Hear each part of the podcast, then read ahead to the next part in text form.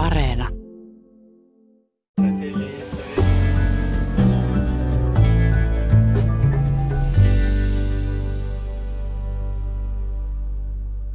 Kun minä olin lapsi, niin pelkäsin ydinsotaa. Sehän oli silloin 1980-luvulla ihan todellinen uhka, kun suurvallat Neuvostoliitto ja USA kalistelivat kylmän sodan aseita etupiireissään ja ihmiset marssivat massoina kaduilla rauhan puolesta. Mulla oli oma pieni piilopaikka tuossa historian ajassa ja se oli se, että rakensin oman huoneen komeroon semmoisen piilopaikan, jossa mulla oli aina ruokaa. Yleensä sau suklaakastiketta ja sitten vettä ja näkkileipää. Siltä varalta, että jos jossain sattuisi posahtamaan. Sitten mä näin unia, kuinka neutronipommin aiheuttama sienipilvi kohos itätaivaalla ja kaikki ihmiset oli kadonnut jonnekin. Mä en itse kyllä muista, että 90-luvun lapsena ja nuorena olisi oikein vastaavia pelkoja joutunut kohtaamaan, mutta kuin viihdekuvastossa. Silloin musta tuntuu, että aika paljon kyllä puhuttiin esimerkiksi teknologian kehityksestä ja spekuloitiin vaikkapa internetin ja tekoälyn tuomia uhkia. Oli kaikki Matrixit ja vuosituhannen vaihteessa uhkaava Y2K, jonka pahimmillaan pelättiin pudottelevan lentokoneita taivaalta ja romauttavan koko tietokoneistuneen yhteiskunnan. Ai niin, se kun pelättiin, että digitaaliset luvut menee tietokoneessa sekaisin, kun vuosituhat vaihtuu. Mutta on varmaan sillä tavalla, että joka ajalla on semmoinen oma kauhea tulevaisuuden näkymänsä. Voisi ajatella, että tämän ajan nuoriin jäljen jättää sitten huoli muuttuvasta ilmastosta ja ylipäätään tästä käynnissä olevasta ympäristökriisistä. Ja nythän paljon sitten puhutaan utopioista ja hyvän tulevaisuuden toivon merkityksestä. Mutta miten sitten just nämä dystooppiset kauhukuvat, joita ihmiset tuntuu kehittelevän vuodesta toiseen? Onko näilläkin jotain ihan tärkeää annettavaa? Sitä kysytään tänään. Mihin ihminen tarvitsee dystopioita? Keskustelijoina meillä ovat Teemestarin kirjalla debytoinut kirjailija Emmi Itäranta, dosentti ja yliopiston lehtori Saija Isomaa sekä kirjallisuuden tutkija Juha Raipola. Olet kääntänyt korvasi horisonttiin. Minä olen Mikko Kuranlahti. Ja minä Hilkka Nevala. Otetaan ensin termejä haltuun, että kertoisitko Saija Isomaa, mitä dystopia tarkoittaa? No dystopia on perusmerkityksessään käsite, joka viittaa huonoon yhteiskuntaan tai epätoivottavaan yhteiskuntaan tai ympäristötilaan. Eli sillä viitataan semmoiseen epätoivottavaan olosuhteeseen. No entäs utopia, Juha, jos sä kerrot? No utopia on sitten tietysti tämä vastakohta, eli, eli se on jollain tapaa sellainen täydellinen yhteiskunta ja sen historia ulottuu sitten oikeastaan huomattavasti pidemmälle kuin näiden dystopiat. Dystopiat on vasta 1900-luvun juttu, mutta tuota, utopioita on sitten ollut huomattavasti pidempään jo olemassa. Ja teitä on nyt paikalla täällä kaksi dystopioiden tutkijaa ja yksi dystopia-kirjallisuuden tekijä. Mikä teitä itteenne nimenomaan näissä dystopioissa on kiinnostanut, jos Emmi Itäranta vaikka aloitat? Mua ehkä kiinnostaa dystopiat ennen kaikkea semmoista tarinankerronnallisesta näkökulmasta, koska niissä lähtökohta on hyvin usein se, että, tai käytännössä aina se, että on tämmöinen ikään kuin hyvin hyvin painostava, uhkaava yhteiskuntajärjestelmä, joka rajoittaa ihmisten vapauksia hyvin paljon, ja sitten on päähenkilö, joka lähtee kapinoimaan sitä vastaan. Tähän on siinä mielessä kirjoittajalle ja tarinankertojalle kauhean hedelmällinen lähtökohta, koska siihen on tavallaan siihen dystopian perusasetelmaan jo rakennettu semmoinen draamallinen jännite ja toiminnan suunta sisälle. Eli ikään kuin sitä ei tarvitse kauhean paljon itse lähteä enää mistään etsimään. Ähm, tässä erään toisen kirjailijan kanssa äskettäin puhuttiin asiasta ja hän totesi, että utopiat on siinä mielessä helpompi laji, dystop- äh, anteeksi paljon vaikeampi laji dystopioihin verrattuna. Dystopia on tietyssä mielessä helppo, koska siellä on jo niin paljon semmoisia tarinankerronnallisia jännitteitä ja ristiriitoja. Entäs Juha Raipola, mikä, mikä sua dystopiassa kiinnostaa? Oletko samoilla linjoilla Emmin kanssa? Joo, kyllä mä sanoisin, että se on aika lailla se, se niin kuin dystopian perusluonne on oikeastaan se hyvin sellainen kaunokirjallisuudelle niin kuin, siinä mielessä niin kuin jolla, jollain tapaa hyvä lähtökohta, että siitä tosiaan niin kuin jonkinlaisia kertomuksia nimenomaan syntyy huomattavasti helpommin kuin utopioista. Mikä mua niissä itseä kiehtoo, no mun oma, oma tulokulma dystopioihin on oikeastaan ollut viime vuosina tämä niin kuin ilmasto- ja ekokatastrofin näkökulma. Eli, eli on oikeastaan kiinnostunut siitä, että miten viime vuosina nämä tällaiset ympäristökysymykset niin kuin koko maailmanlaajuisessa mittakaavassa on sitten tämän dystopian lajin kautta nimenomaan nousseet esiin. Entäs Saija, mikä sua dystopioissa kiehtoo? No tietysti moni asia. Nämä asiat, mitä on sanottu, eli tämä niin kuin tarinankerronnallinen potentiaali, niin se on hyvin kiehtovaa, koska siis dystopia voi käyttää niin todella monilla tavoilla. Se voi olla myös ihan puhtaan niin kuin mäiskintäviihteen lähtökohta. Mutta se, mikä mua kiinnostaa erityisesti näissä vakavammissa dystopioissa, on se, mitä se kertoo meille meidän arvoista ja normeista. Koska se on kuitenkin kirjallisuuden laji, joka kirjoitetaan ikään kuin huonon yhteiskunnan kuvaukseksi. Ja se, mitä siinä esitetään, niin se on lähtökohtaisesti niin kuin epätoivottavaa. Ja me voidaan ikään kuin siellä abstrahoida sitten sit niitä arvoja, jotka ikään kuin leimaa sitä ja saada myös niin kuin käsitys siitä, että minkälaisissa arvoissa ja normeissa me elämme ja minkälaisia normeja arvoja niin kuin kirjailijat teoksissaan esittää epätoivottavina ja sitten implikoi toivottaviksi – ja tietysti myös tunteet. Siis mä olen tutkinut dystopian tunteita ja ne on tavattoman kiinnostavia. Että millä tavoin niin kun se dystooppinen yhteisö voi vaikuttaa yksilöön. Esimerkiksi yksilön tunneelämään ja kokemukseen elämän mielekkyydestä ja identiteettiin. Ja, että hyvin, hyvin niin kuin monipuolinen laji on kyseessä. Etkö säkin, Emmi, ole just ollut kiinnostunut tästä psykologisesta puolesta, tästä ihmisen käyttäytymistä erilaisissa haastavissa tilanteissa? Joo, kyllä vaikka sanoin, että niin kuin tarinankerronnan kannalta kiinnostavaa on se, että siellä on ikään kuin jo niitä jännitteitä ja konflikteja ulkoisesti olemassa – mutta kyllä mua kiinnostaa myös hyvin paljon ikään kuin se päähenkilön sisäinen tarina. Et ei pelkästään, kun Saija tuossa totesit, että voi olla ihan mäiskintäviihdettäkin, niin mä oon vähemmän kiinnostunut dystopiasta mäiskintäviihteenä ja enemmän kiinnostunut siitä, että miten se ikään kuin vaikuttaa meihin sisäisesti, minkälaisia sisäisiä tarinoita ja sisäisiä matkoja päähenkilöt kokevat siellä dystopian todellisuuden sisällä, sen fiktiivisen todellisuuden sisällä. Mitä siinä ylipäätään on, kun säkin Emmi sanoit tuossa aiemmin, että dystopiasta tulee siis parempia tarinoita ehkä kuin utopiasta helposti, niin mikä siinä on, että miksi utopia ei vedä niin hyvin? Mitä on niitä keskeisiä utopian ongelmia sitten tarinana? No ainakin mun mielestä yksi selkeä ongelma on se, että jos ollaan tilanteessa, jossa kaikki on harmonista ja rauhallisesta ja kaikilla on kaikki, mitä he tarvitsevat ja asiat hyvin, niin mitä siinä silloin voi tapahtua? Mikä on silloin se koukku, jonka ympärille se tarina rakennetaan. Toisaalta herää myös kysymys just tässä, mitä Juhakin tässä sanoi, että näistä ihan niin kuin jo reaalimaailman ympäristökestävyysongelmista, jotka myös heijastuu varmasti voimakkaasti näihin dystopiakuvauksiin, niin onko tämmöisellä utooppisella tulevaisuudella ihan siis uskottavuusongelma? No mä en tiedä, onko sillä uskottavuusongelmaa, mutta, mutta se on huomattavasti ehkä niin kuin vaikeampi lähteä kehittelemään sitten siitä niin kuin tällaista oikeasti utopista visiota siitä, että miten maailma tulevaisuudessa nyt sitten ratkaisisi kaikki nämä ongelmat, mitä meillä tässä nyt läsnä tällä hetkellä on, kuin sitten kehitellä näitä jonkunlaisia kuvauksia siitä, että miten joku katastrofi tuottaa tietynlaisia konflikteja ihmisten välille.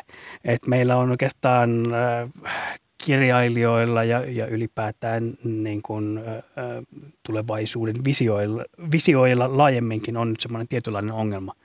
Ongelma tällä hetkellä, että, että se on hirvittävän paljon hankalampaa oikeastaan kirjoittaa ja niin kuin kuvitella se, siitä niin kuin tällaista toimivaa yhteiskuntaa ö, kokonaisuutena kuin mitä, mitä sitten on, on, on nostaa esiin niitä kaikkia ongelmia, ongelmia, mitä ihmiset saattaa sitten – mahdollisesti joutua kohtaamaan.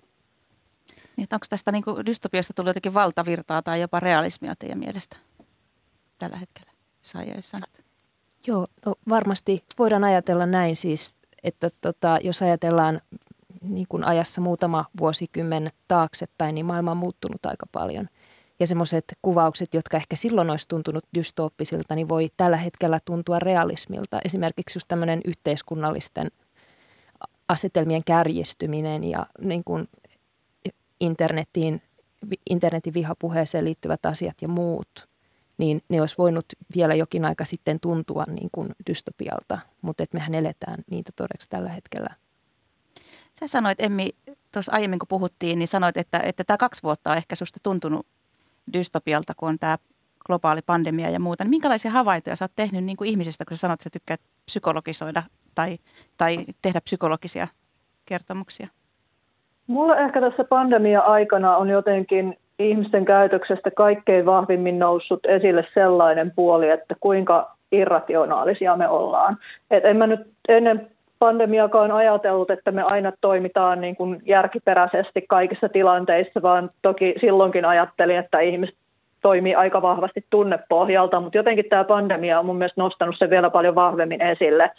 Kuinka tunnepohjaisia ja tunteen ajamia meidän reaktiot on etenkin silloin, jos on joku poikkeuksellinen tilanne, jota me ollaan aikaisemmin kohdattu tai joka tuntuu jollain tavalla niin kuin pelottavalta tai, tai vaikealta käsitellä. Et se, että minkälaisia reaktioita on näkynyt ihmisiltä kun he ovat reagoineet tässä parin viime vuoden aikana koronaan, niin se on, se on jotenkin häkellyttänyt mut, että minkälaiseen, minkälaiseen järjettömyyteen me pystytään silloin, kun on kyse asiasta, jota on vaikea kohdata. Sano jotain esimerkkejä, erikoishuomioita. Kyllä nyt mulle väistämättä tulee mieleen esimerkiksi semmoinen reaktio, semmoista ihmistä, jotka on ikään kuin kieltäneet koko pandemian tai, tai ainakin olleet sitä mieltä, että tämä ei ole vaarallinen tauti, tästä ei tarvitse välittää. Ö, ihmisiä kuolee joka tapauksessa, minkä takia meidän pitäisi mitenkään muuttaa käytöstämme tai toimintaamme. Ö, heille se varmasti on jollakin tavalla niin kuin itselleen järjellinen reaktio. mun mielestä se ei tunnu siltä, mutta mä niin kuin näkisin, että siinä on ennen kaikkea kyse semmoisesta jonkunnäköisestä itsesuojelusta ja, ja jonkun näköisestä yrityksestä ikään kuin käsitellä sitä vaikeaa tilannetta ja vaikeaa asiaa ikään kuin vain kieltämällä sen olemassaolo. Et se on, se on musta niin kuin yksi inhimillinen reaktio tähän, mutta en mä sitä järjellisenä reaktiona pidä. Miten ylipäätään, hei, teillä kaikilla kolmella oikeastaan, kun musta tuntuu, että nyt kun me eletään – tällaista maailman aikaa, jo siis ennen pandemia-aikaa tämä uhkaava ilmastokriisi ja ympäristökatastrofi, kaikki, että meillä on aika uhkaava tulevaisuus edessä ja tulevaisuus näyttää hyvin epävarmalta. Nyt vielä sitten tämä pandemia ja muuta. Ja musta tuntuu, että tämän kaiken keskellä on tullut aikamoinen utopia-buumi. Hirveän paljon on nyt puhuttu, että nyt pitää puhua siitä toivosta ja kuvitella se hyvä tulevaisuus ja viedä sitä eteenpäin. Kukaan ei puhu siitä, että me tarvittaisiin dystoppista ajattelua tänne lisää, mutta tarvitaanko tällaisenkin ajan keskellä siis nimenomaan näitä dystooppisia kertomuksia johonkin ja mihin? Mitä sä ja sä ajattelet? No dystopia, dystopia on pidetty varoitustarinana ja varoitustarinat on tietysti tärkeitä siinä mielessä, että jos ne on ikään kuin realistisia, että se on niin kuin realistinen se varoitus ja se varoitettu asia on niin kuin todellinen uhkakuva, niin me voimme oppia siitä ja ikään kuin – korjata kurssiamme ja päätyä parempaan paikkaan. Että siinä mielessä, jos ajatellaan dystopia varoitustarinana, niin tokihan on hyvä tilanne erässä mielessä nyt just pohtia näitä dystopioita ja kertoa dystopi, dystoppisia kertomuksia, kun esimerkiksi teknologia kehittyy kuitenkin semmoisiin suuntiin jatkuvasti, että siis semmoiset dystoppiset uhkakuvat voivat olla mahdollisia. Siis dystopia perinteessähän teknologia ei sinänsä ole paha asia, vaan se, että miten sitä käytetään. Ja monestihan dystopiat varoittaa muun muassa tästä asiasta. Onko sulla, Juha, minkälaisia ajatuksia, että mihin me tarvitaan tässä ajassa dystoppista ajattelua ja dystopioita? No, on Sajan kanssa samaa mieltä, että se on nimenomaan tällainen varoituskeino. Ehkä niin kuin mä ajattelisin, että niin kuin tässä ajassa tarvitaan semmoista tasapainottelua tavallaan dystopioiden ja utopioiden välillä.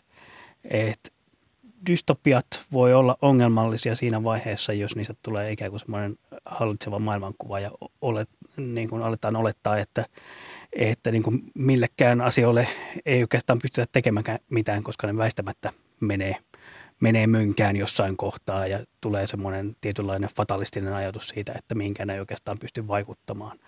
No sitten utopiat taas taas saattaa olla sitten liiankin ruususia tulevaisuuden kuvia pahimmillaan tai parhaimmillaan. E, et jos me visioidaan, että kaikkihan tässä nyt oikeastaan menee ihan hyvin ja, ja esimerkiksi teknologia nyt sitten selättää kaikki ongelmat, mitä tässä ollaan kohtaamassa, niin silloinkin tulee sellainen ajatus oikeastaan, että millekään ei tarvitse taas tehdä mitään. Että siellä on aina joku semmoinen ulkopuolinen joku toimijuus, joka ikään kuin vie meitä kohti, kohti niin kuin semmoista tulevaisuutta, mihin me ei voida vaikuttaa. Että oikeastaan niin kuin me tarvittaisiin sellaisia jonkinlaisia välimuodon kertomuksia tässä nyt ehkä, että missä olisi näin niin kuin molemmat puolet läsnä, että jotain me, tulee menemään väistämättä tässä nyt varmasti vikaan meidän yhteiskunnassa monella tapaa tulevaisuudessa. Ympäristöongelmat ää, tulee aiheuttamaan niin kuin muutostarpeita yhteiskunnassa ihan selkeästi ja niihin joudutaan jollain tapaa reagoimaan. Et ehkä se isoin haaste nyt tällä hetkellä on se, että mistä me saataisiin sellaisia kertomuksia, joissa, joissa niin kuin kerrottaisiin siitä sopeutumisesta näihin muutoksiin jollain järkevällä tavalla. Mitä se Itaranta, minkälaisia ajatuksia nämä ajatukset dystopioiden merkityksestä sussa herättää, kun sä konkreettisesti näitä myös olet tuottamassa? Mm. Ähm.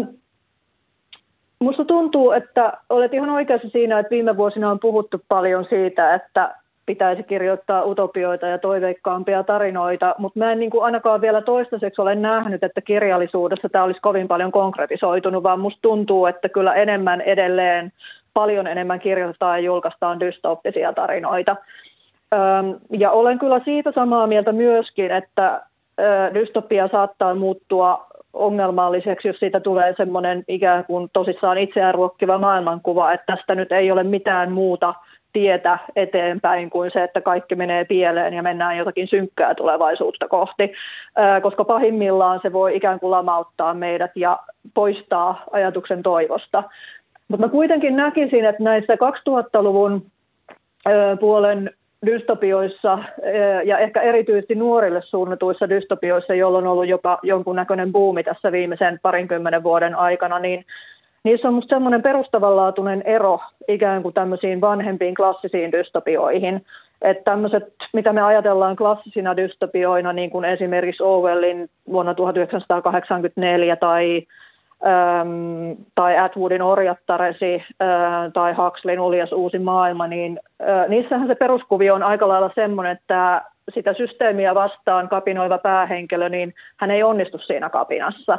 Se systeemi pysyy ennallaan, tämä päähenkilö integroidaan sinne takaisin ja hänen elämänsä on entistäkin kurjempaa tai mahdollisesti hänet ikään kuin, niin kuin tuotaan sieltä kokonaan. Eli tämä kapina ei koskaan johda mihinkään muutokseen näissä klassisissa dystopioissa.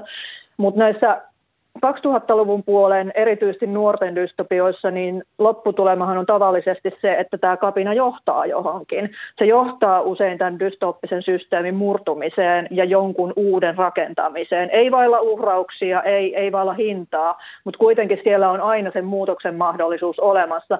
Eli siinä mielessä mä näkisin, että nämä viime aikojen nykydystopiat, niin niissä on ikään kuin kätkettynä vahvemmin semmoinen ajatus toivosta ja muutoksesta, kun sanotaan 50 tai 70 vuotta sitten kirjoitetuissa dystopioissa. Mä tuota, kuuntelin ää, tätä sun kirjoittama kuun päivän kirjeet ja, ja siinä vaikka niin kun se sijoittuu 2168 vuoteen ja, ja siellä ihmiset elää eri planeetoilla ja maapallon meret on saastunut ja on tapahtunut kaiken näköisiä pahoja asioita, mutta silti ihmiset on ratkaissut monia, monia juttuja ja kuitenkin tämä elämä niin kuin jollakin tavalla jatkuu, että – Mä ajattelin, kun mä rupesin kuuntelemaan, tota, että tämä on varmaan jotenkin semmoinen, että tästä ehkä masentuu, mutta mulla tulikin semmoinen jotenkin jännä semmoinen toiveikas olo, että, että aikamoisia sankareita me ihmiset nyt sitten kuitenkin ollaan ja siellä vaan eletään ja lennellään. Että se ehkä voisi olla yksi semmoinen. Mitäs teillä, Juha, ajattelet, mikä tämmöinen, tämmöinen toiveikas tota, dystopia sulla tulisi mieleen? Että jos on jotain vähän – Tota, mä en nyt mitään suoraa esimerkkiä osaa nimetä, mutta tähän on tutkimuksessa viitattu ja ihan niin kuin selkeästi, että tässä on, on niin kuin jossain kohtaa syntynyt tällainen uusi traditio tavallaan näiden klassisten dystopioiden rinnalle, että puhutaan kriittisistä dystopioista nimenomaan, jotka, jotka sitten jollain tapaa nostaa niin kuin nimenomaan esiin sitä ihmisten toimijuutta ja kykyä vaikuttaa siellä, siellä tuota kuvatussa fiktiivisessä yhteiskunnassa myös niin kuin näihin asioihin, mikä sit, sitten niin kuin voi, voi niin kuin hyvinkin, er, erityisesti nuorten kirjoissa olla niin kuin semmoinen tarpeellinen, tarpeellinen puoli, että et kuvataan myös sitä, että miten ihmisellä on myös jonkinlaista mahdollisuutta vaikuttaa asioihin. Mutta tarkoittaako tämä Saija sitä, että käytännössä siis aika ainakin nykyään monen dystopian keskellä ainakin siis jonkinlainen rajattu utopia piilisi siellä epätoivon keskellä? Niin, tietysti kysymys on myös se, että miten me määritellään se utopia. Et jos me nyt ajatellaan näitä nuorten dystopioita, niin siis siellä on tosiaankin semmoisia teoksia, joissa on niin kuin hyvin toiveikas loppu, että se maailma on oikeasti muuttumassa niin kuin paremmaksi.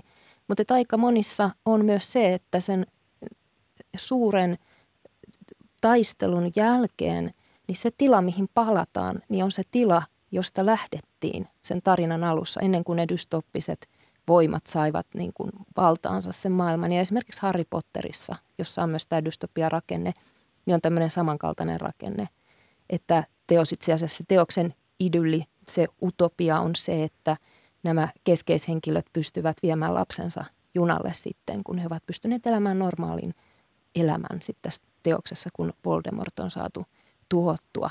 Ja tällä tavoin siis ikään kuin se utooppisuus tai semmoinen toiveikkuus, niin se voi olla aika monia asioita näissä teoksissa. Mutta se, mitä sä nyt sanoit tuosta, niin siis kyllähän on myös niin, että dystopia voi varoittaa utopiasta, koska monesti dystoppinen teos voi itse asiassa kuvata sitä, kuinka joku ryhmä lähtee rakentamaan omaa utopiansa, joka itse asiassa on sen yhteiskunnan heikoimmille ihmisille niin kuin järkyttävä dystopia – että se niin kuin toisten utopia perustuu niiden joidenkin ihmisten alistamiseen ja hyväksikäyttöön. Ja siis mä oon itse esimerkiksi tutkinut tämmöisiä yhden sukupuolen dystopioita, jossa siis päätetään, että maailman ongelmat johtuvat XY-kromosomista ja niinpä XY-kromosomi pitää poistaa maailmasta. Käytännössä siis miehet pitää tuhota ja sitten se teos kuvaa sitten yhteiskuntaa, jossa siis joka on naisten yhteiskunta. Mutta siellä on siis muutamia miehiä, jotka on siis täysin niin kuin alistetusasemassa. Ja tämä on siis hyvä esimerkki siitä, millä tavoin dystopia voi olla myös utopian kritiikkiä. Ja nostaa esiin se, että semmoinen niin kuin kritiikitön pyrkimys utopiaan voi olla tosi vahingollista. Että, että tavallaan myös se, että utopiassakin mitä miettiä aina, että kenen utopia se on. Että onko se kaikkien utopia ja sitä voisi tietysti kirjallisuudessa monesti lähteä katsomaan, niin kuin, että onko se aidosti utopia, niin sen kautta, että onko siellä niitä kärsiviä henkilöhahmoja. Että onko siinä yhteiskunnassa joitakin tahoja, jotka on todella heikossa alistetussa asemassa.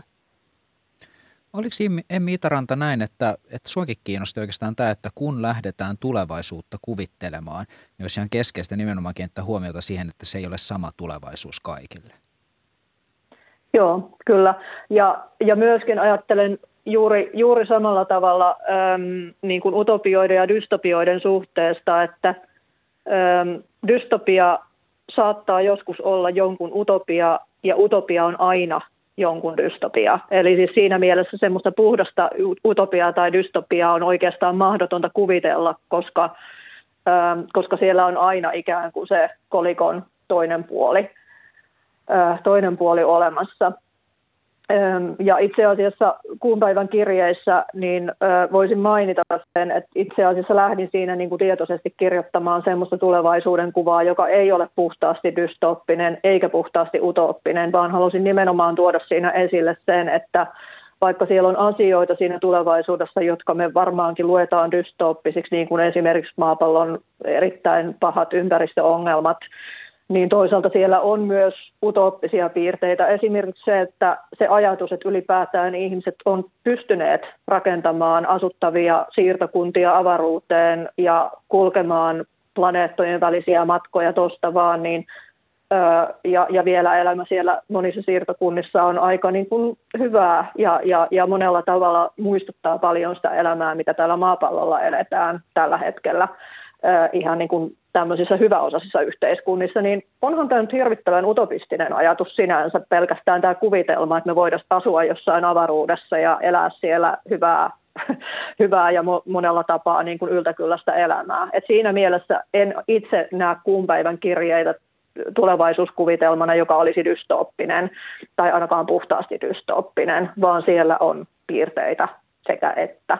Ja juuri siitä syystä halusin kirjoittaa sen niin, että mä ajattelen, että puhtaasti dystooppinen tai puhtaasti utooppinen tulevaisuus ei ole uskottava. vaan ainut uskottava tulevaisuuskuvitelma on sellainen, jossa nämä molemmat piirteet on jollakin tavalla läsnä. Onko dystopia teidän mielestä poliittinen genre? Voidaanko sillä vaikuttaa politiikkaan? Mitä ajattelet Juha?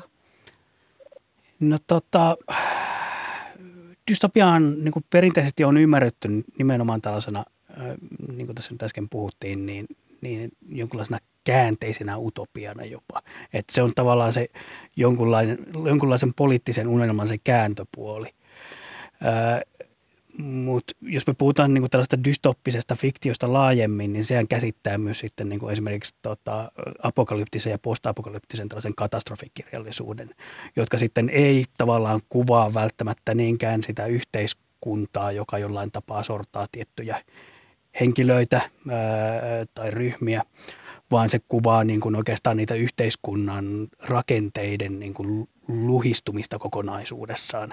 Et siinä kuvitellaan jollain tapaa sitä, että millainen olisi niin kuin tulevaisuus ää, ilman tällaista nykyisen kaltaista yhteiskuntaa.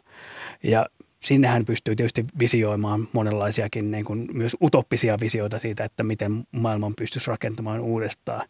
Ja siinäkin on hyvin paljon tällaista – paljon, paljon niin kuin tällaista poliittista näkökulmaa usein läsnä, että et, sitä saatetaan jopa käyttää siihen, että visioidaan sitä, että, että miten pystytään ikään kuin palaamaan johonkin tällaiseen yksin, yksinkertaisempaan ää, yhteiskuntajärjestykseen, johonkin tietynlaiseen konservatiiviseen ydinperhemalliin tai muuhun vastaavaan. Eli siellä on hyvinkin hyvinkin mahdollista niin kuin tällaisia ä, monen tyyppisiä visioita kuvata siitä, että miten, miten tota, poliittisesti tätä maailmaa järjestetään nimenomaan sen kautta, että ensin hajotetaan ikään kuin ne meidän olemassa olevan niin kuin yhteiskuntajärjestyksen peruspilarit. Ja tämä on mielenkiintoista, siis musta tuntuu, että aika usein tämä on nimenomaan näin, että, että se jonkinlainen, voisiko puhua vähän niin kuin maailman loppu, loppu tai se romahdus, niin se on oikeastaan se toivon lähde. Että siinä on mm. nimenomaan se, että sitten kun tämä romahtaa, niin sitten voidaankin rakentaa tätä uutta. Että tavallaan se tuhon voima onkin luomisen työkalu. Kyllä, siis mä oon tätä samaa mieltä ja siis postapokalypsin tutkimuksessahan on korostettu sitä, että tavallaan se maailmanloppu on, tai siis siinähän ei tietysti tämä meidän maailmamme loppu, vaan siinä tuhoutuu niitä keskeisiä rakenteita ja ikään kuin pyyhkiytyy se olemassa oleva pois, jolloin siellä on pakko luoda jotain uutta. Niin sehän on niin kuin mahtava potentiaali ikään kuin kuvitella erilaisia vaihtoehtoja ja myös niitä parempia maailmoja. Mutta se, että, että mikä se parempi maailma on, niin se riippuu tietysti kirjailijasta itsestään. Et kyllähän niin kuin, niin tuossa Juha sanoi, että, että tavallaan siis nämä on poliittisia genrejä, että ne mahdollistaa poliittisen kannanoton välineen, mutta et, et on mielekkäämpää tarkastella niin kuin yksittäisen teoksen poliittisuutta, koska siis tämä niin kuin mahdollistaa myös niin kuin aika tiukkojen jopa niin kuin puoluepoliittisten kannanottojen. Niitä nyt on vähemmän ja niitä ei ehkä pidetä hyvänä kirjallisuutena, mutta yleensä se on semmoista yleisempää arvokeskustelua, mitä niin kuin tämän kautta, ja siis normikeskustelua. Pohditaan arvoja ja normeja, että, että okei, maailma tuhoutui, nyt me voidaan luoda, meidän on pakko luoda kaikki uudestaan. Mitä me luodaan? me, me muistetaan se historia, mikä meillä oli, ja me voidaan ikään kuin tehdä parempi maailma nyt sitten. Mutta mikä se sitten on, niin se riippuu täysin kirjailijasta. Tästä tulee mieleen Risto Isomäen ja Sarasvati hiekkaa, kun siinä on jäänyt mannerjaat on sulanut ja vesi on noussut ja sitten ne kaksi ihmistä yrittää pelastaa kirjastosta jotain kirjoja, että jäisi siitä vanhasta jotain tietoa. Ja Emmi Itäranta sun teemestarin kirjassa on käynyt myös vähän samalla tavalla, että vesi on vallannut lähes kaiken ja siellä on sitten Kuusamo ja Kiina on jotka sellaiset, jotka on jäänyt niin kuin ylänköalueena jäljelle ja tavallaan sit se, se on se, mitä on jäljellä. Mutta tämä on jotenkin niin kuin raamatustakin tuttu tämmöinen vesi pyyhkäisee pois ja uusi alkaa. Noan kertomus? Kyllä siis raamattuhan tavallaan on monien, tai raamatusta on löydettävissä monien näiden tarinoiden esikuva. Esimerkiksi kuvaus siitä, kuinka Israelin kansa oli Egyptin orjuudessa. Me voidaan ajatella, että siinä on jonkunlainen kuvaus klassisesta dystopiasta, tämmöistä yhteiskuntadystopiasta, jossa on etuoikeutettu lokka ja sitten on alistetut. Ja alistetut kapinoi ja raamatus he sitten pääsee tietysti Jumalan avulla pakenemaan. Eli siinä mielessä aika samankaltainen tarinarakenne. Ja sitten Noan tarina on tietysti postapokalypsi, jossa niin Jumala päättää poistaa pahan, pahaksi muuttuneen ihmiskunnan ja pelastaa siitä vain muutaman ja mahdollistamaan se niin kuin historian uuden alun. Ja tämähän on niin kuin postapokalypsille tyypillinen rakenne. Ja sitten tietysti Uuden testamentin viimeinen kirja, ilmestyskirja, on se apokalypsi, jossa ikään kuin, tietysti voidaan keskustella siitä, että onko sekin postapokalypsi. Eli kun siinähän tavallaan se maailma ei tuhoudu, vaan, tai siis tavallaan maailma tuhoutuu, mutta sen jälkeen on kuitenkin se parempi tulevaisuus, se utopia. Että tota, että siitä puhutaan apokalypsina, mutta sitten voitaisiin ajatella myös, että se on postapokalypsi siinä mielessä, että siellä on se utopia. Että se kauhistuttava tuho tuottaa kuitenkin sitten joillekin valituille, Jumalan valituille sen utopian.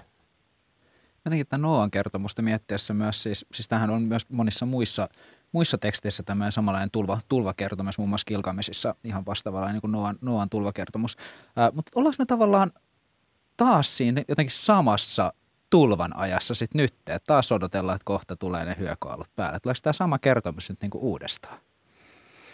No tietysti niin kuin lähtökohtahan on se, että fiktion keinot ja kertomisen keinot ylipäätään on rajallisia. Et me, meillä on semmoinen tietty määrä olemassa tällaisia kerto, ker, kertomisen työkaluja, joita, joita voidaan hyödyntää ää, katastrofin kuvaamiseen ja huonomman yhteiskunnan ku, kuvaamiseen. Ja monet näistä niin kuin työkaluista tulee sitten sieltä hyvinkin kaukaa kirjallisuusperinteistä. Et, et pyöritetään näitä samoja, samoja vanhoja myyttejä oikeastaan niin kuin nykykirjallisuudessakin ja sitten vähän niin kuin muutetaan meidän omaan yhteiskuntaan paremmin sopimiksi niitä ja, ja tällä tavalla se kirjallisuus oikeastaan toimii.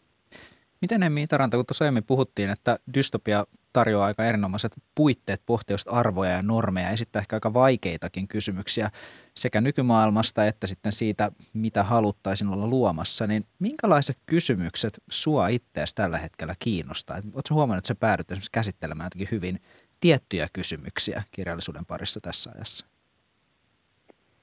Öö, joo, kyllä mä palaan aina tiettyihin teemoihin, että mä ketään varmastikaan ei yllätä, joka mun kirjoja on lukenut, että tämä ympäristötematiikka on semmoinen, mihin mä palaan kerran toisensa jälkeen.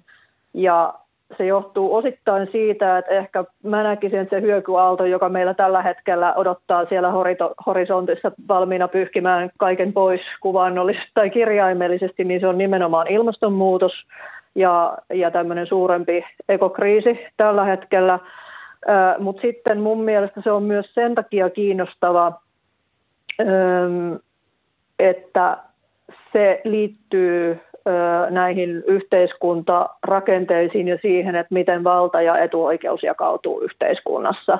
Ja mä olen siitä kiinnostunut, kenellä on valta, kenen, kenen tarinat säilytetään, kenen tarinat kerrotaan, kenen tarinat uskotaan, mitä tarinoita ehkä jää kertomatta, millä tavalla se liittyy siihen, miten valta jakautuu. Tämmöiset asiat on mulle niin kuin kirjailijana kiinnostavia. Ja koska tämä, tämä vallankäytön tematiikka ja, ja ikään kuin se semmoinen tietynlainen yhteiskunnallisuus, koska se mun mielestä kietoutuu hyvin vahvasti tähän ympäristötematiikkaan, niin siitä syystä nämä on asioita, joihin mä toistuvasti palaan ikään kuin saman, samanaikaisesti tavalla tai toisella.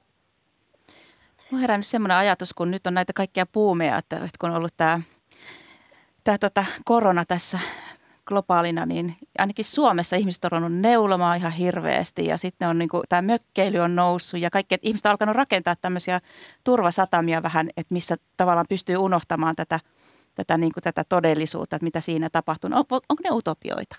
Mitä sanot? Joo, no kyllä voisi ajatella, että ne on jonkinlaisia pieniä utopioita, että kun se ulkoinen laaja maailma, globaali yhteisö tuntuu niin pelottavalta ja vaikeasti hallittavalta, niin sitten on niin kuin helppo käpertyä ja palata siihen, mikä on oman hallinnan aluetta, eli se oma koti ja se oma elämä ja se oma aika ja ikään kuin luoda siihen sitten semmoisia oloja, jotka ylläpitää sitten jaksamista ja hyvinvointia ja ilmentää niitä arvoja, joita itse haluaa edustaa. Ja luoda semmoisia pieniä niin kuin suojia ja pieniä idyllejä pieniä niin kuin selviytymispaikkoja, selviytymisen paikkoja siihen maailmaan. Että kyllä, kyllä voi saatella, ehkä nyt e, ei voi puhua utopiasta siinä mielessä, kun me ollaan nyt puhuttu tässä niin kuin laajana yhteiskunnallisena rakenteina, vaan semmoisena niin kuin pienenä idyllinä. Idyllithän on kirjallisuudessakin olleet tämmöisiä pieniä muotoja, pieniä runoja perinteisesti. Ja siitä, siihen liittyy semmoinen pienoismaailma, se, että kaikki on lähellä ja kaikki on turvallista ja kaikki on tuttua.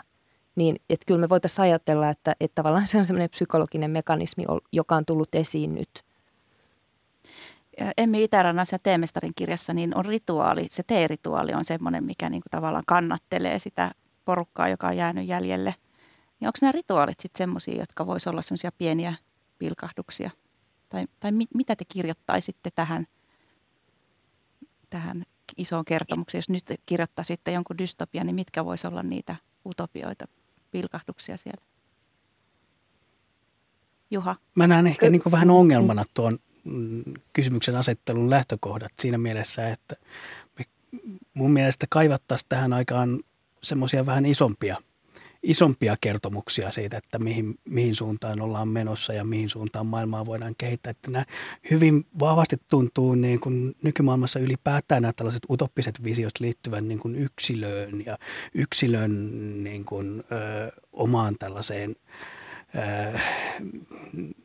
pienen idylliin nimenomaan oikeastaan, että, että jollain tapaa luodaan sellaisia eskapistisia visioita siitä, että miten tietokoneiden avulla yksilö pystyy löytämään itsensä ja, ja tota, miten, miten niin kuin se löytyy sieltä aina sieltä ihmisestä itsestään ikään kuin se, se meidän tulevaisuuden hyvä tilanne. Et, et, mä haluaisin nähdä vähän niin kuin semmoista isompaa ajattelua, mutta mistä se löytyisi, se on eri asia sitten.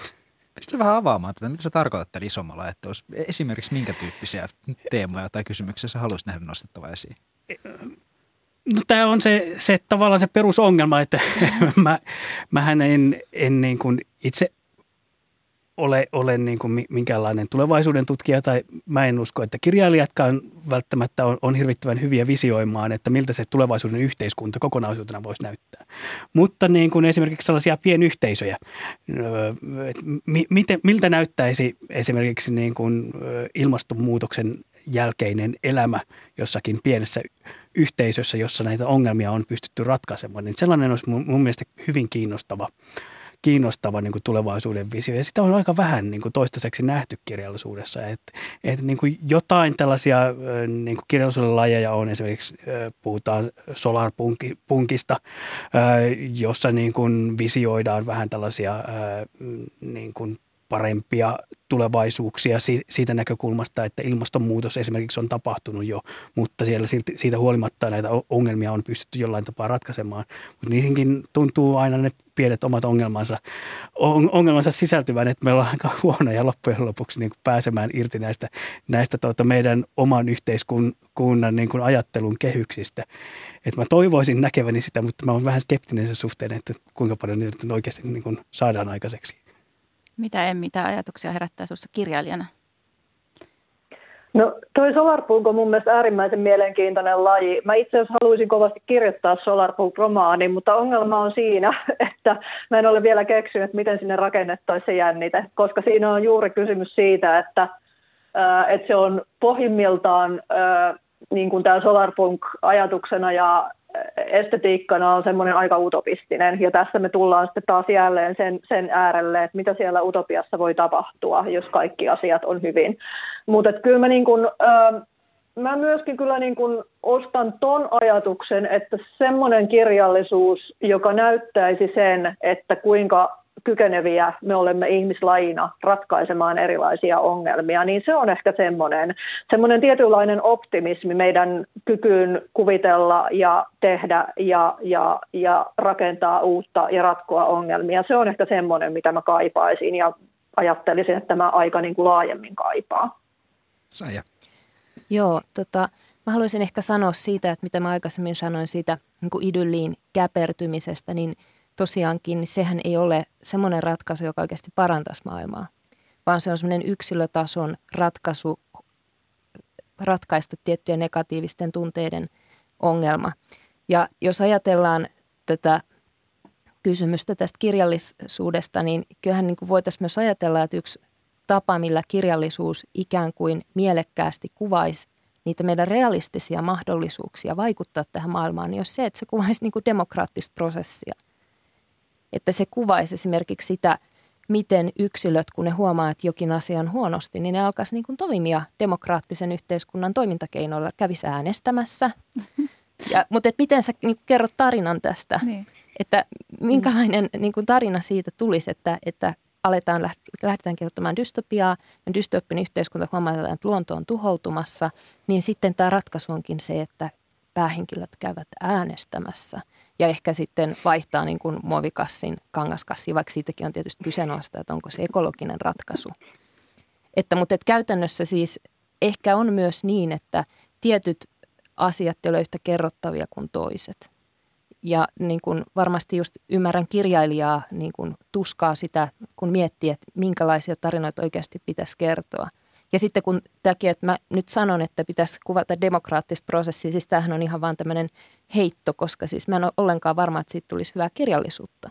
Ei tulisi hyvää mm. kirjallisuutta todennäköisesti, mutta se voisi olla niin kuin realistista kirjallisuutta. Että jos ajatellaan, että kirjallisuus olisi jonkinlainen elämän – niin kuin oppikirja, josta niin kuin luetaan, miten pitäisi elää, niin silloinhan se voisi olla esimerkiksi sellainen. Ja sijoissakin toimii tämmöinen rakentaminenkin. Antti Hyrön uuni, niin siinähän pala, tiili tiileltä rakennetaan uunia, niin voitaisiin tehdä tämmöinen pala palalta rakennetaan hyvää demokratiaa yleisesti ottaen kirjailijat on aika allergisia ylipäätään sille ajatukselle, että kirjallisuuden pitäisi olla tietynlaista tai heidän pitäisi kirjoittaa tietynlaisia kirjoja. Se on, se on niin kuin yksi, yksi varmimpia tapoja saada kirjailija kapina mielelle ja ajattelemaan, että tuommoista mä en ainakaan halua kirjoittaa, jos joku vaatii, että sitä pitäisi kirjoittaa. Mä kuitenkin vähän kiinnostaa, että auttaako siis tämmöinen dystopia-kuvaus kuitenkin myös niin kuin ymmärtämään niitä päämääriä, että mihin se hyvän huomisen toivo tämmöisissä kauheissa kuvauksissa kiteytyy. Mitä ne ihmiset oikeastaan elämältä haluaa ja toivoo? Mitkä on niitä keskeisiä asioita, mitä, mitä me tarvittaisiin siihen, että se dystopia kääntyisikin utopiaksi? Kerro Emi vaikka sä ensin, mitä sun päähenkilöt haluaa elämältä pohjimmiltaan. Musta tuntuu, että mun päähenkilöt pohjimmiltaan haluaa vaan elää rauhallista elämää, jossa heidän rakkaat ihmisensä ovat heitä lähellä. Eli semmoisia asioita, mitä nyt varmaan aika moni meistä loppujen lopuksi haluaa. Et vaikka mun kirjat tapahtuu kuinka erilaisissa maailmoissa kuin tämä, missä me nyt eletään, niin ei ne päähenkilöiden toiveet ja, ja mitä he eniten elämältä kaipaavat, niin kyllä juurikaan varmaan siitä poikkeaa, mitä me suurin osa tällä hetkelläkin toivotaan. Öm, et mä ehkä näkisin, että dystopiassa on niin kuin tuossa aikaisemminkin sanoin, että siinä on semmoista tiettyä toivoa mukana. Ja mä itse asiassa aina vähän yllätyn siitä ajatuksesta, että dystopia olisi jotenkin erityisen toivoton lajityyppi, koska mä näen sen tietyllä tavalla aika toiveikkaana, koska se hyvin usein Dystopia tietyllä tavalla keskittyy ainakin osa dystopioista juuri nimenomaan siihen, että miten ihmiset voi toimia hyvinkin vaikeissa oloissa, miten ihmiset voi selviytyä hyvinkin vaikeissa oloissa. Eli siinä mielessä mä itse ajattelen, että dystopia ei ole laisinkaan toivoton lajityyppi.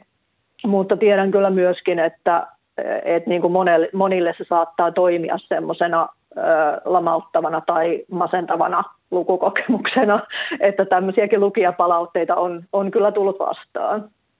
Kiitos. Ihan älyttömän mielenkiintoinen keskustelu. Ja meitä oli täällä keskustelemassa siis Teemestarin kirjalla debutoinut kirjailija Emmi Itäranta ja dosentti ja yliopiston lehtori Saija Isomaa sekä kirjallisuuden tutkija Juha Raipola. Kiitos keskustelusta. Kiitos. Kiitos.